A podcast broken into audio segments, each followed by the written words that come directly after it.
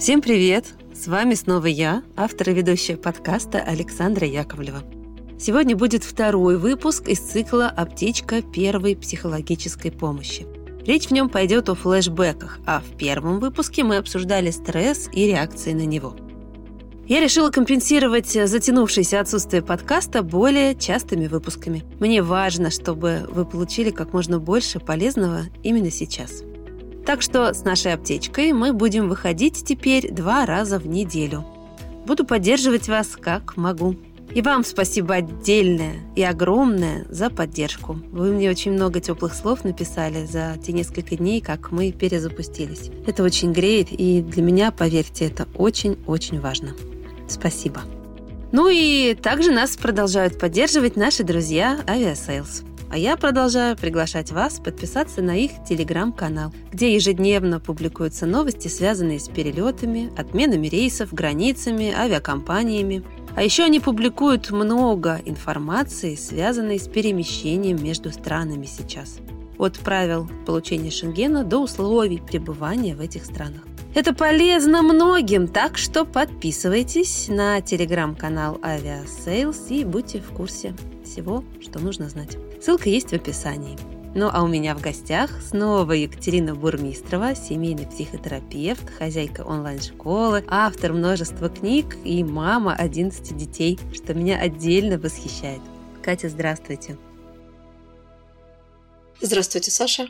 Спасибо, что вы снова с нами и с нашими слушателями. И, в общем, жизнь как-то очень резко поменялась настолько резко, что, я думаю, мало есть таких людей, которые бы спокойно продолжали э, жить, э, как жили раньше, не замечая того, как много изменений происходит вокруг. Я как-то очень аккуратно говорю, выбираю слова, потому что не хочу никого обидеть. Для меня подкаст – это территория все-таки какого-то доверия и искренности. Поэтому надеюсь, что все те, кто нас слушают, э, тоже это почувствуют и будут продолжать нас слушать.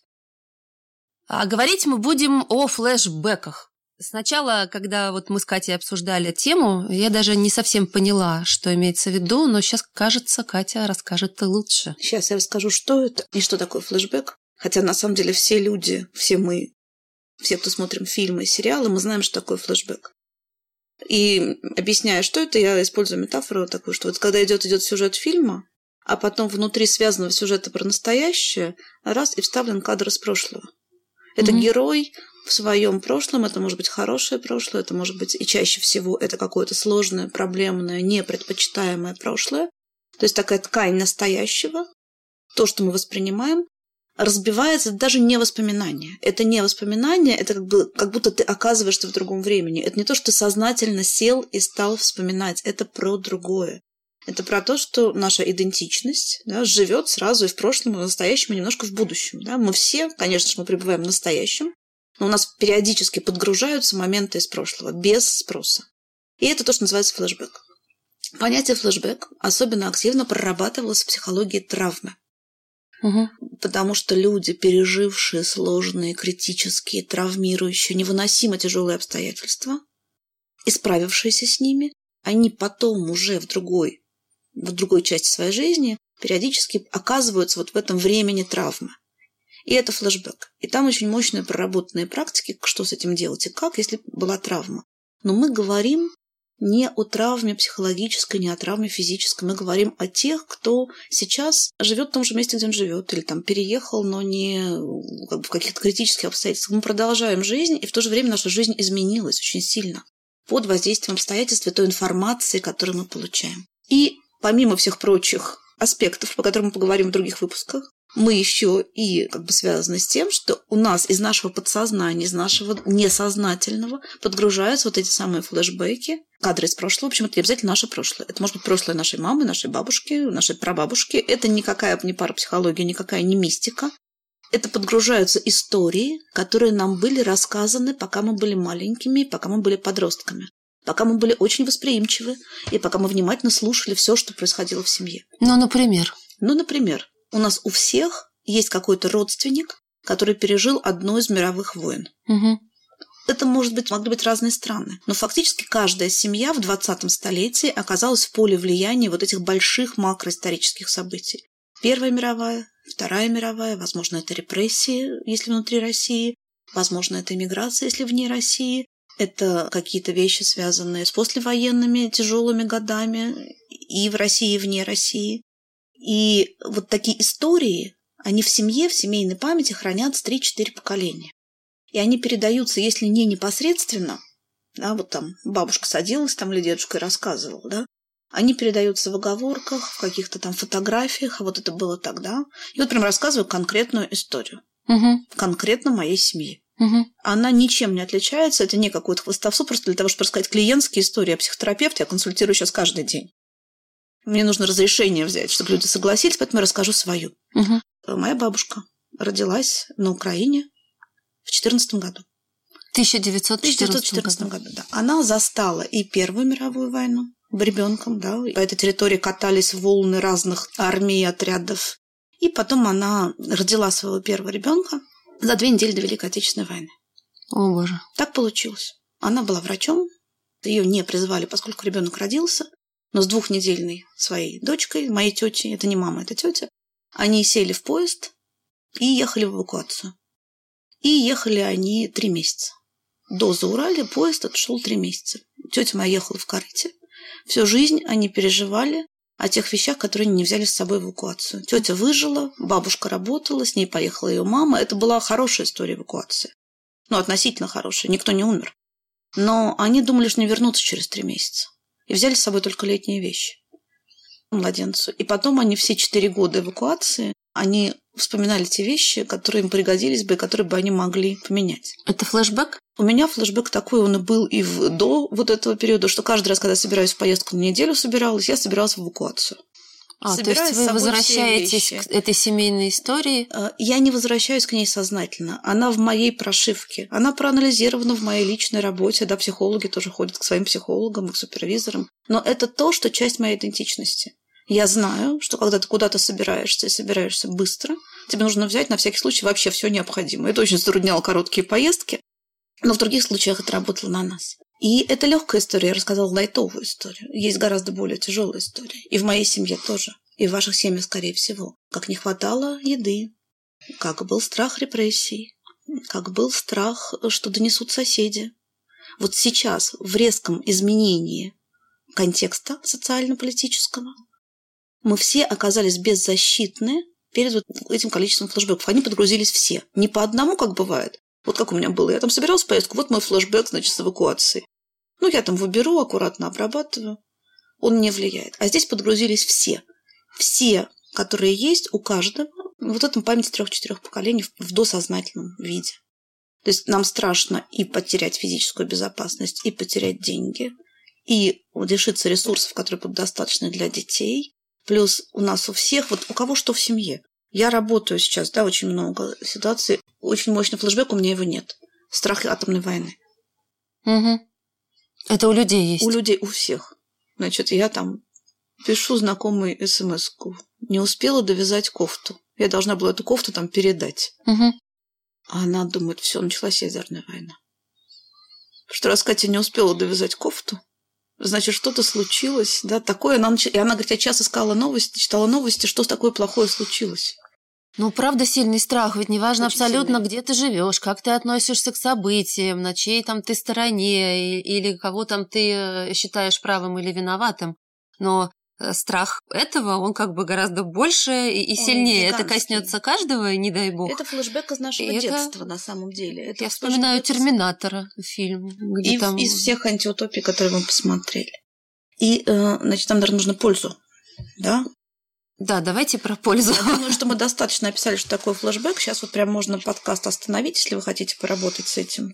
Нажать на кнопку «Стоп» и записать два-три своих флешбека, которые у вас сейчас проявились. Зачем записывать? Я всегда это говорю на курсах. Если мы записываем, это неприятные вещи, но мы переводим информацию из краткосрочной памяти в долгосрочную, чтобы потом дальше вы с этим лучше что-то могли делать. Вот прям, если не хотите записывать, не любите останавливать, да, просто подумайте про три, два или один свой флешбэк. Достаточно одного, чтобы сейчас дальше мы могли рассказывать полезные вещи. Вот у вас есть ваш личный флешбэк, у меня есть мой, я буду думать про него. Значит, первое, что нужно делать, это понять, что вот флешбэк случился. Потому что как работает вообще флешбэк, как он действует? Человек может дойти до уровня панической атаки. Ему кажется, что вот, вот эта картинка из прошлого, она происходит сейчас. И уровень угрозы зашкаливает. Просто зашкаливает. И то, что нужно сделать, то, что поможет, сказать, стоп, это было тогда, и, возможно, даже не с вами. То есть нужно вернуть себя в настоящее. Угу. Эти флешбэк действует не на наши интеллектуальные части мозга, а на эмоциональную структуру. И первый сигнал, скорее всего, это опасность, если это плохой флешбэк, если это флешбэк сложный. И нужно сказать, стоп, это не здесь и не сейчас. Да, я это помню, да, это было с моими близкими, да, это было в истории, это было в моей семье, но это не прямо здесь и сейчас. Почувствовать реальность. Кому-то нужно в этот момент прям сменить позу, поставить ноги там на опору, выровняться. Тут очень помогают дыхательные практики. Там, да, я одну из них, наверное, расскажу потом в конце, угу. как мы с вами делали в ковид. Да. Другую. Значит, и почувствовать, что нет, вот я в настоящем. И это настоящее в данный момент, оно может быть не полностью надежно, но оно не безнадежно. Второе, если флешбэк сильный, и прямо он постоянно навязчиво влезает. Тут не всем понравится, но это очень действенная практика. Я бы рекомендовала его записать. То есть записать ту сцену, которая пугает. Сейчас скажете, ну что это такое, там, да, это очень неприятно. Если мы свой страх переводим в слова, он начинает гораздо меньше действовать на наши эмоциональные структуры, на всю нашу личность. Да, мы запланировали подкаст про страх, я помню. Да, это будет отдельная тема. Но, тем не менее, вот здесь вот при флешбеке, если вы это записали, сфотографировали или зафиксировали любым другим образом, это может быть не текст. Угу. Если вы рисуете, вы можете нарисовать картину, вы можете сделать какой-то якорь из фотографии. Вам нужно как-то его контейнировать. Слова только один из, из контейнеров. Есть другие. Я знаю, что люди, которые умеют писать музыку, они пишут музыку художники рисуют. Музыка, стихи, все что стихи, угодно. Кто-то, кто да. занимается рукоделием, да, поделки, делает, делает какую-то штуку, да.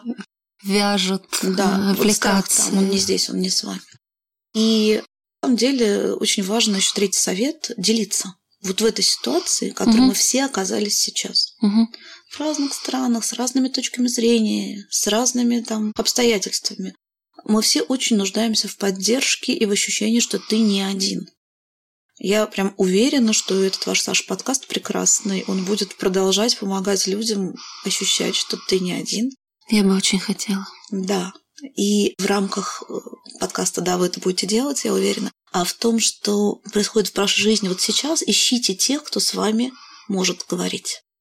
И не с кем остав... вы можете говорить. Да. Не оставайтесь один или одна с этой ситуацией. Не оставайтесь. Да, нам человеку нужен человек. Мы все находимся в ситуации длительного, затянувшегося стресса с неясными перспективами. Угу.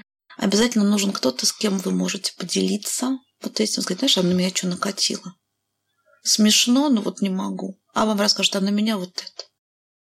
Хорошо, значит, что флешбеки у всех разные. Важно, чтобы был человек, который не посмеется над вами, не усилит ваше состояние. Такие люди обязательно есть.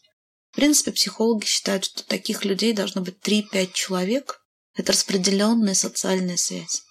И желательно не из самого вашего близкого окружения. Угу. То есть эти, понятно, с вами, и вы с ними, и вы все время поддерживаете друг друга. И, может быть, вот эта система близкой поддержки сейчас перенапряжена. Это люди из чуть-чуть более широкого круга.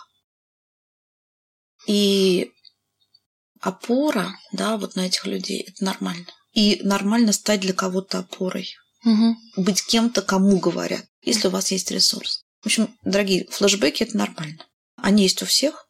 В ситуации стресса, особенно длительного стресса, в ситуации неясной угрозы, такой распределенный, они оживают. Это тоже нормально. То есть, если вы это переживаете, если у вас поперли все вот эти вот, как это, скелеты из шкафов начали выпадать, Тараканы побежали да, или побрякивать, да, это нормально. И за три недели уже проходит первичный период самой острой адаптации.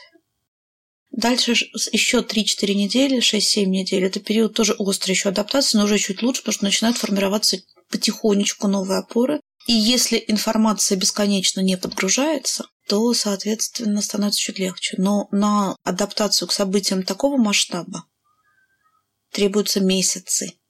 То есть закладывайте полгода на внутреннюю, не то что нестабильность, на пересборку идентичности. Угу.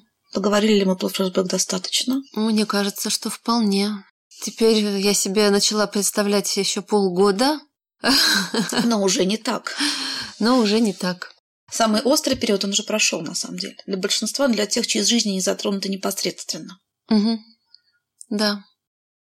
Ну что, да, никто не думал, что так будет, но так есть. Да, и мне кажется, очень важно, зачем я хотела бы закончить, флешбэк – это привет из прошлого. Мне кажется, очень важно сейчас не якориться на сложном, особенно травматическом опыте, а пытаться забрасывать якорьки в будущее. Да, оно страшное и неопределенное, пугающее. Тревожное. Трев... Не, не, Непонятное. Очень, очень не... Нет карт. Все карты не годятся. Ну да. Но вот фокус... Как бы неизвестная территория. Для человека некомфортно, когда фокус на прошлом. Угу. Вот, поэтому давайте Короче говоря, не да. жить э, прошлым, фиксировать флешбеки. С этими своими флешбеками, да. Не жить, да, в том, да, что не... прошло и уже не вернется, и с тем, что было плохого в памяти поколений. Так что всем удачи в вашей личной, как это, истории с флешбеками. Ну что, надеюсь, что выпуск был вам полезен. Как обычно, есть о чем пойти и подумать, даже что записать. Может быть, кто-нибудь что-нибудь нарисует или запишет песню. Ну, в общем, у кого как будет проявляться его чувства. Напоминаю, что с нами была Екатерина Бурмистрова, семейный психолог, автор множества книг, хозяйка онлайн-школы. Что еще про вас сказать, Катя? Про мое героическое консультирование. Катя консультирует, продолжает. Великолепно. Так что все к Кате. Ну и оставайтесь с нами. Будем продолжать делать выпуски для вас. Они, конечно же, очень важны и нужны даже мне самой. Это Александра Яковлева. Всем спасибо, берегите себя. Пока.